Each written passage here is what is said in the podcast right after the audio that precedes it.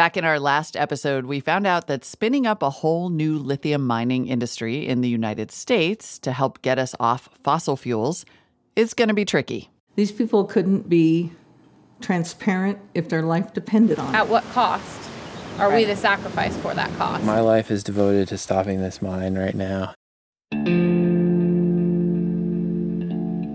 And spending the summer driving around the desert, hearing everyone fighting with each other while it's literally record breaking heat and smoke filled air, feeling like the world is ending, I couldn't stop thinking about this sci fi book by Neal Stephenson called Seven Seveneves. This, by the way, happens a lot. I'm a big sci fi nerd, and sci fi is actually what got me thinking about the climate solutions of the future. So, in Seveneves, the moon disintegrates for unknown reasons, and the debris in the atmosphere causes the oceans to boil and everything to burn on Earth. About 1,500 people escape to space to start a new civilization. And spoiler alert, even when there are only 1,500 people left in the whole galaxy, they still manage to fight and have a war and literally almost go extinct because they could not stop being humans. And I don't bring that up to be pessimistic or bleak, but only to point out that this podcast is also about that. About how we keep acting in irrational ways, even when it's terrible for us as a whole.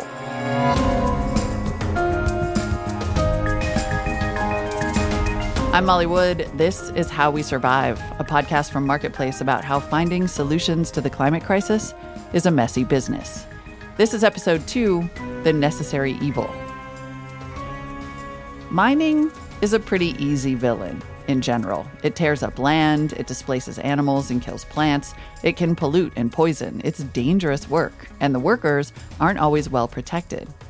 But also, most of our modern life wouldn't be possible without it, and the massive transition to green energy that we will need to beat back the climate crisis also might not be possible without it. Remember, all those batteries we'll need to store renewable energy will be made mostly from lithium, and the only way to get that lithium right now is to extract it from the earth. And so far, mining lithium around the world has involved a lot of the same old resource extraction issues we are all too used to. Poor people and indigenous communities are suffering, working conditions are dangerous, the mining itself is damaging habitats and ecosystems and people. So we wondered isn't there a better way?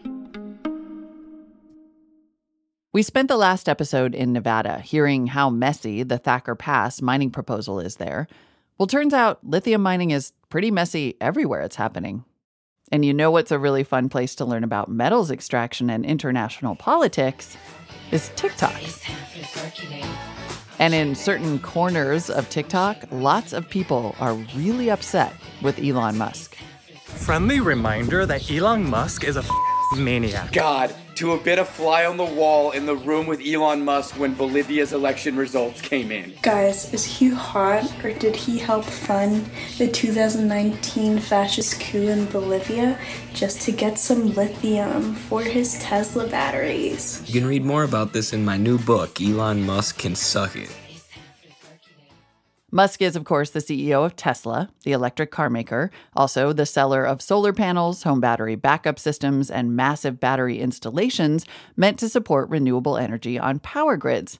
All these batteries for our cars and homes and the grid, they're all made mostly out of lithium. So this dude needs a lot of lithium. And as it happens, there's a lot of lithium in South America, not just Bolivia. Chile, Argentina, and Bolivia together are known as the Lithium Triangle. The three countries actually house as much as 60% of the world's lithium reserves.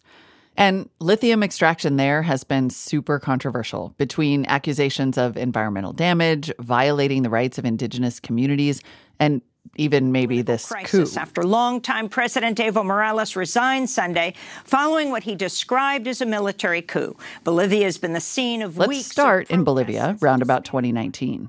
Morales had cut off foreign access to that country's huge reserve of lithium during his presidency. que Estados Unidos esté fuera de esta gran industria de litio. When he was kicked out of office in 2019, he said the U.S. government had backed the coup.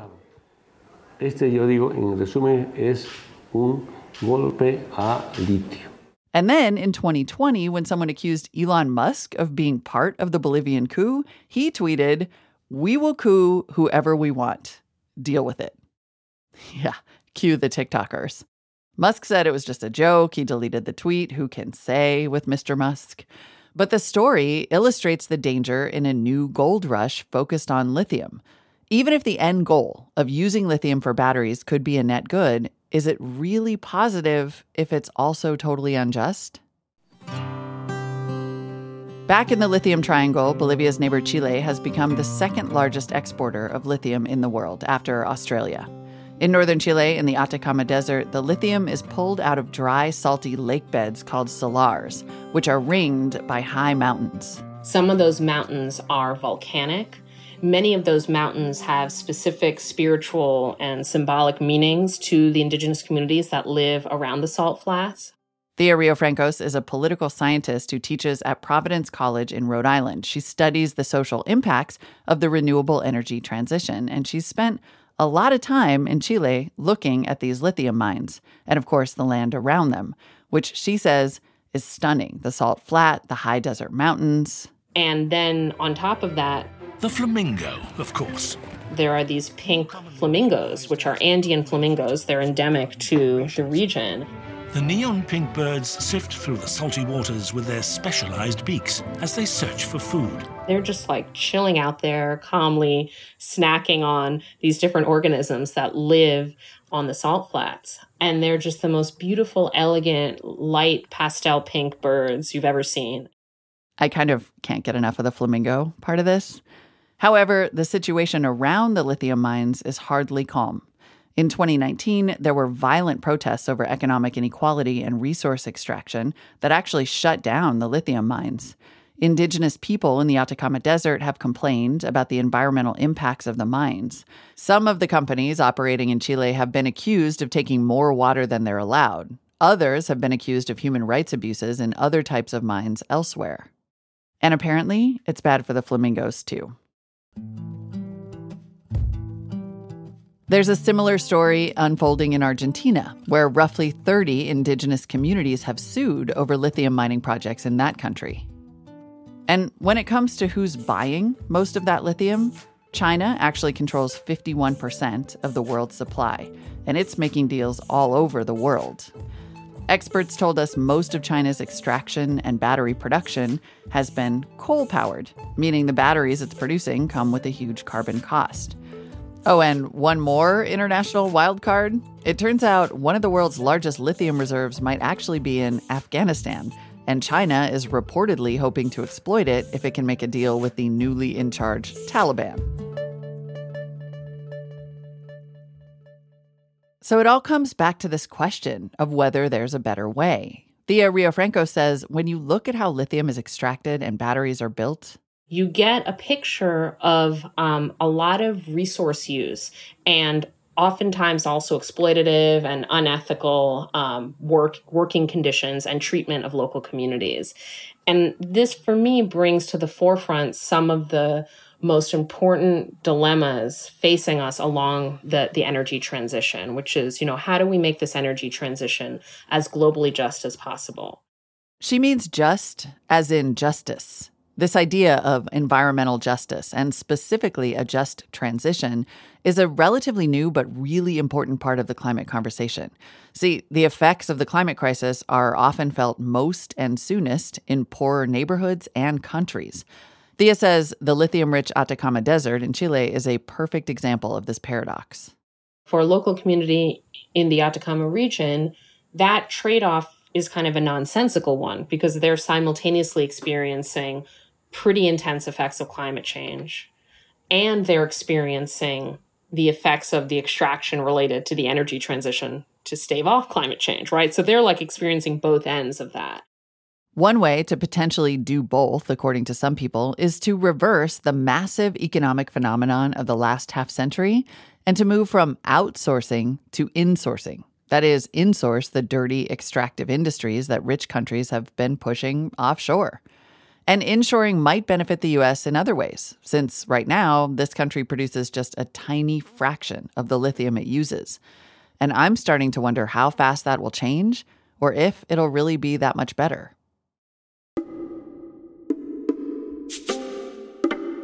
So, let's tackle this question, starting with the idea that mining in the US is better than in the rest of the world. Nevada, where that controversial proposed lithium mine is, well, it's always been a mining state. So, to get an idea of how the industry in Nevada works and how mining companies there present themselves these days, we went to a gold mine. Located along the Humboldt River basin of northern Nevada, the Marigold mine is much more than one of the largest employers in the region. It has become a much valued neighbor to the This is the Marigold SSR gold mine in Nevada, a 32 year old open pit mine located three hours east of Reno, where safety is a really big deal. The single most important thing is that all personnel are safe for life. We got a tour from Don Dwyer. Hey, Kevin, uh, this is Don. We're going to do a small little uh, walk around and get some pictures. Copy that. Thanks. And Tyre Gray, the president of the Nevada Mining Association. And let me tell you, everything about the Marigold mine is at a scale that's kind of impossible to even comprehend. And these guys know it. We always tell people you can't appreciate mining until you see it close. And so you're getting ready to walk up to, you know, a three, four story house, right? Yeah. On wheels. So it's uh, it's impressive. yeah, so this is the 320 ton haul truck. This is one of our Komatsu Dash 4s.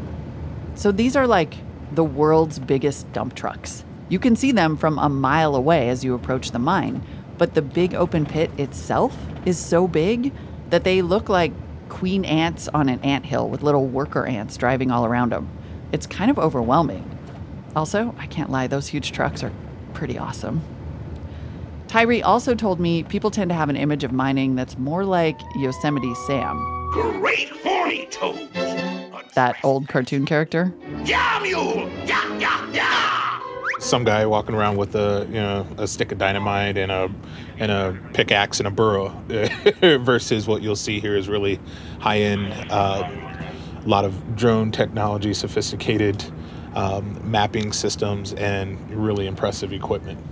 Mining these days, Tyre says, is high tech, highly regulated, and safe. He told me more than once that working in a mine is safer than working in a school or a hospital, which kind of yikes. It is also, however, extremely violent. We blast Monday to Thursday. Here's Don. And so we have a crew specifically uh, assigned to doing those tasks. Don says those crews map out a series of holes and drop down some explosives, which is a little Yosemite Sam, if I'm being honest. And four days a week, they create a giant explosion to make open pits big enough to scoop out dirt laced with tiny, tiny pieces of gold. Don says, oh, people love blasting day. That's a pretty thrilling experience. So if you're ever able to come back out and tour again, we can uh, certainly make that happen.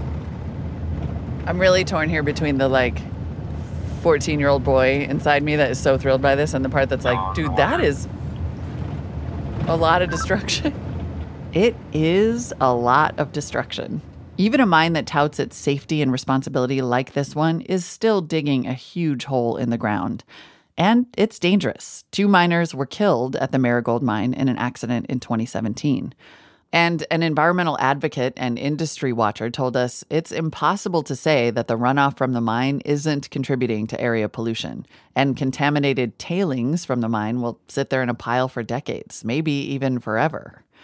And at the same time, says Tyre, Mining is a necessary component to life, period. he says most people don't see it up close like this or realize that Mining is the first link in the chain of all technological advancements that man have made.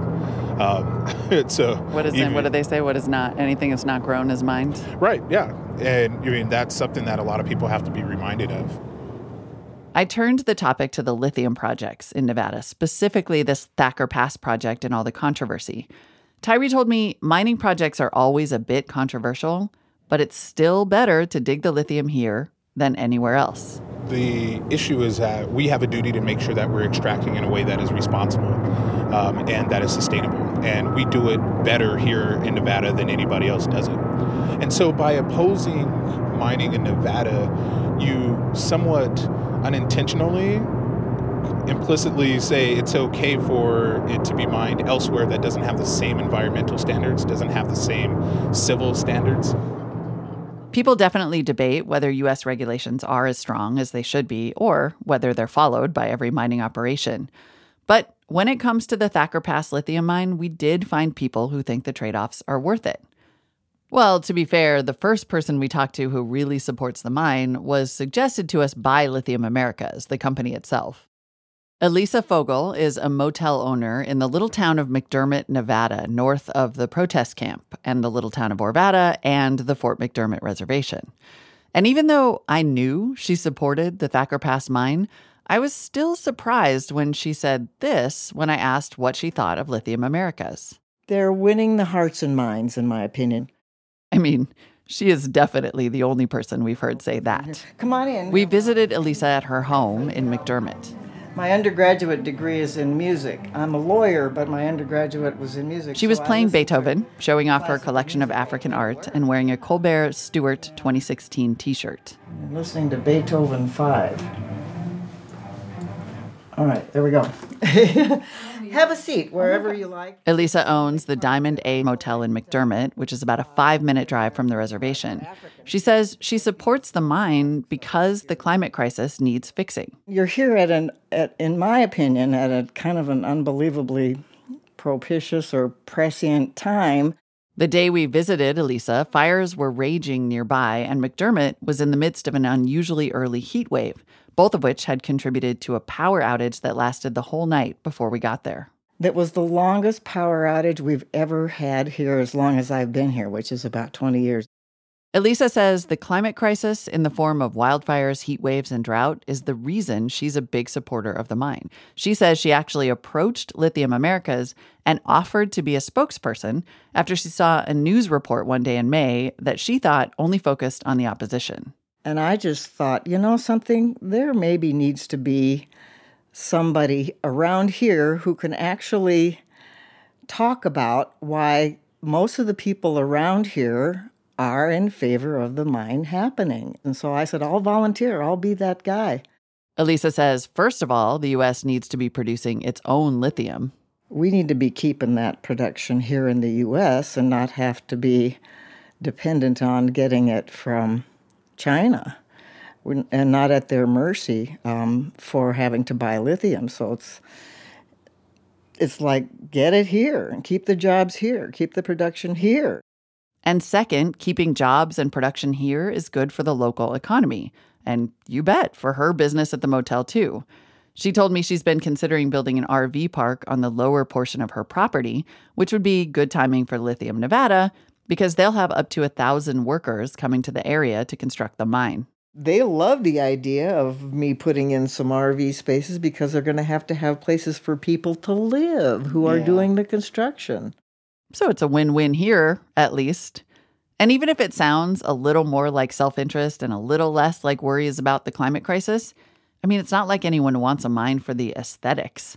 Of course, it's economics, and you can't really blame her for wanting to benefit. But if the climate crisis is just part of Elisa Fogel's support for the mine, it's the reason for Glenn Miller, a professor of natural resources and environmental science at the University of Nevada, Reno. We met for a late afternoon beer in downtown Reno near the city's surprisingly nice AAA baseball stadium. You uh, probably noticed that there's not uniform opinions We on the mine. But uh, the bottom line is, is, in my opinion, this lithium mine is, is very important to do a United States part for transportation. Glenn Miller is about the last person you'd expect to hear speaking in favor of a mining project. He's devoted his life to environmental causes. He worked to clean up toxic mining operations and gasoline contamination in Lake Tahoe. He's published research about how methane released from fracking can make water undrinkable. And back in the 90s, he founded the Great Basin Resource Watch, an environmental justice nonprofit based in Reno. Earlier this year, the Great Basin Resource Watch, along with several other conservation groups, filed a lawsuit challenging the federal government's approval of the mine.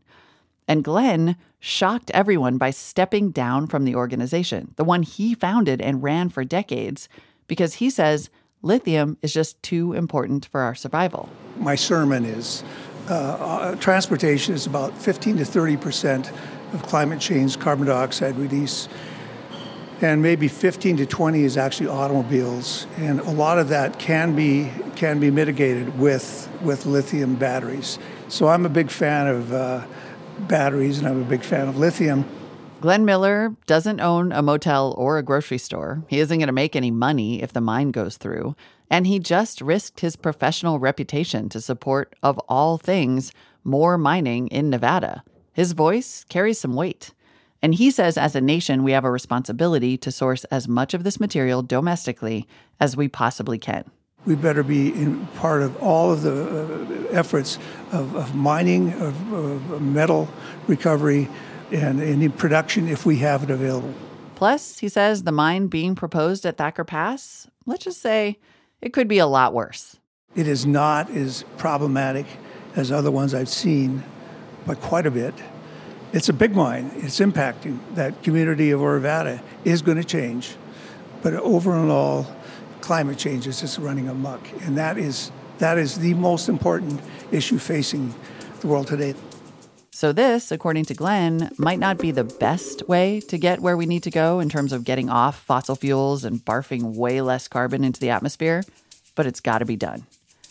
And Lithium Americas is saying it's trying to do lithium mining better than anywhere else. So, after the break, we'll visit their lab to find out if that's true.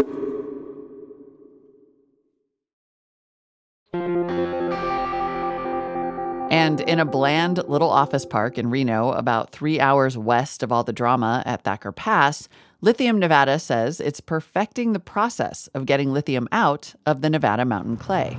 Hi, Molly. Yeah, hi, Molly. Hi. Nice to see you, Tim. Nice to see you. We got a tour from Ryan Ravenel, the lead chemical engineer, and Tim Crowley, the VP of Communications and Policy at Lithium Americas.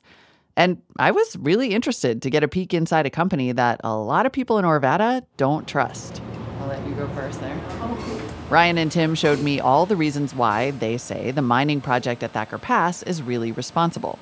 For example, when they create sulfuric acid, they make steam power, says Ryan. So we convert a significant portion into electricity that then gets fed back to our plants. The mine will use only a few alfalfa fields worth of water, and, says Tim, Most of it will be used in the plant and will be recycled over and over, and, and that recycling is done here. And actually, Tim says Lithium Americas has mining rights all over the mountains in northern Nevada and decided not to mine all over the place because of the environment. That's why we're at Thacker Pass, where we're away from the sage grouse habitat, we're away from the trout habitat. Plus, says Crowley, instead of leaving a huge hole in the ground forever, Lithium Nevada will restore the land it digs up over the next 40 years as the mine operates. Gotta say, it was all sounding great. But here's where that humans being humans thing comes into play. Because right as I was starting to feel like Lithium Americas is just misunderstood, my producer Haley passed me a note on her phone. It said Tim was recording us on his phone without telling us. Back in the parking lot, we were pretty surprised. So, for real though? Yeah, no, for real. He was recording us the whole time. Tim didn't do anything illegal. You don't need two party consent to record in Nevada. But as a journalist, when a company does something in a situation like this that seems off or kind of non transparent, it's just surprising. Luckily, it wasn't long before we got a call with Tim's boss. Jonathan Evans is the CEO of Lithium Americas, the parent company of Lithium Nevada. We had this interview that we did at the lab, and it was you know, a lovely tour, and we all came away thinking like this is really a pretty responsible mining project, and this was a lovely visit. And then right at the very end, our producer noticed that Tim had been recording us on his phone without telling us. And I wonder, like, what do you make of moments when you can build trust and maybe don't? Well, I, I said be careful. You're with the press. Um, this story and all of this uh, is one where I don't think both sides of the story has been told. The way John sees it, the narrative around all of this has been unfairly characterized. So it's like big corporate America is coming in to bulldoze things, and the facts aren't brought out. So is so you feel like the recording really was about preserving the record, like saying, however this turns out at the end when the story comes out, this is what was actually said. Exactly. It's difficult when um, it puts people on the defensive, and then you're afraid to what you would say because people things are taken out of context on purpose. Mm-hmm. So it, it's no definitely no offense, but we've been burned a couple times, and so have a lot of other companies in our shoes. John says he's frustrated, and he believes the mine can make a real difference in getting the country off fossil fuels. But the main message from our interview is that he's not backing down. Usually, when I talk to CEOs, they're on message, they're careful, they speak in generalities. But mining is a rough business, and Lithium Americas has a lot riding on this project because it's a publicly traded mining company with no mines and currently no revenue. Lithium Americas has two mining operations in development this Thacker Pass mine in Nevada and one in Argentina. And not for nothing, it's in a partnership with one of China's biggest mining companies.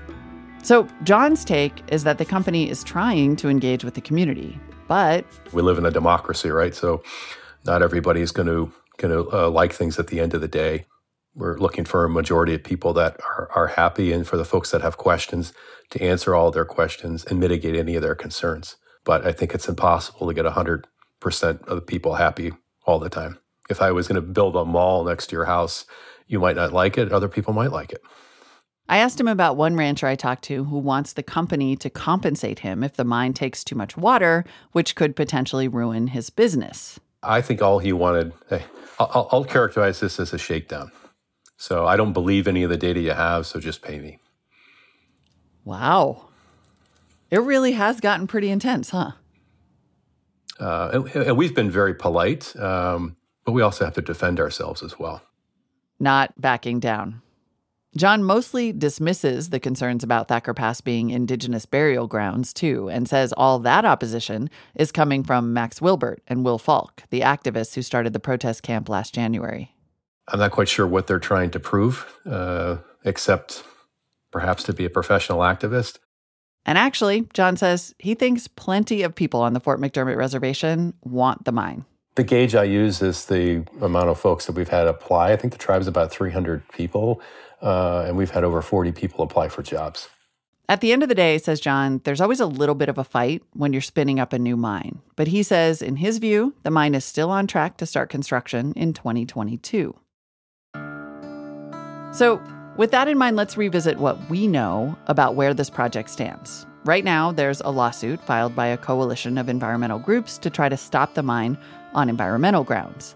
And over the summer, a coalition of tribal members joined that lawsuit and asked for an injunction to stop Lithium Nevada from doing an archaeological dig to see what remains or artifacts might be in the ground.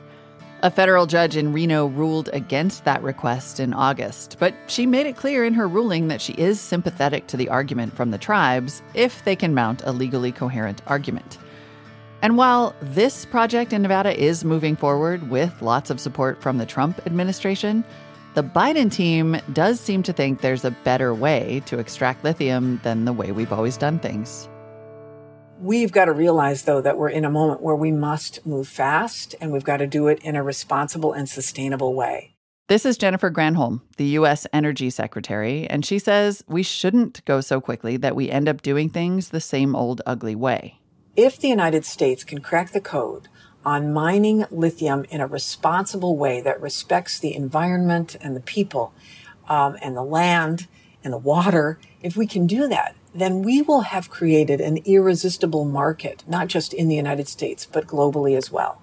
All these other countries are looking for responsibly produced lithium, responsibly produced critical minerals. And if we can do it, and, and we are in the best position to be able to do it as a nation, then we should go for it.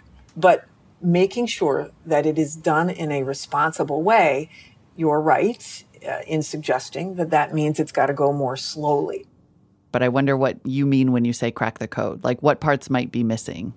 Well, first of all, it's got to be done in partnership with the community and in, and recognizing that if you um, are are trampling over, you know, the the, the lands that um, have that are tribal lands or that are um, burial lands or you know then then you might want to think you then you should think twice about it we want to do this in a way that respects respects the history, respects people, and certainly respects tribal and indigenous lands.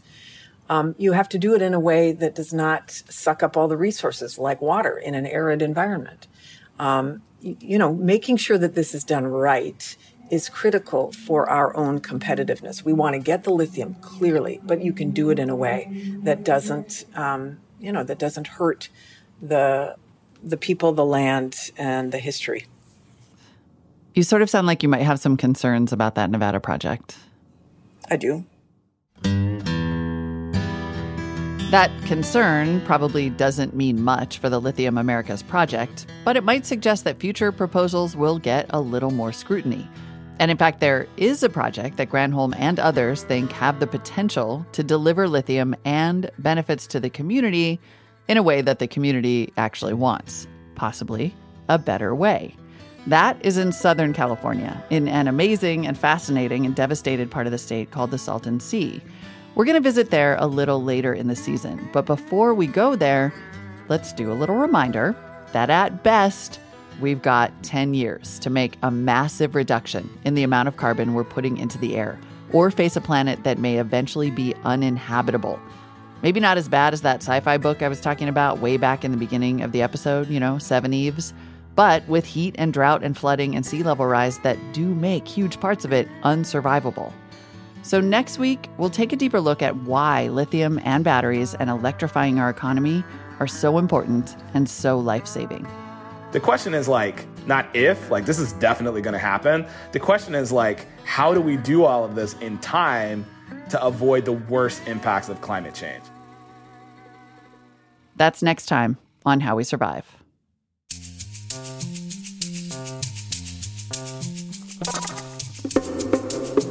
How We Survive was created and hosted by me, Molly Wood. Haley Hirschman produced this episode with help from Marque Green and Grace Rubin. Haley and I wrote it. Caitlin Esch is our senior producer. She edited this episode with help from Catherine Winter and Peter Thompson. Scoring and sound design is by Chris Julin, mixing by Brian Allison. Field engineering is by Liana Squillaci and Drew Jostad. Sitara Nieves is our executive producer. Our theme music is by Wonderly. Thanks for listening, and please subscribe if you haven't, and tell a friend.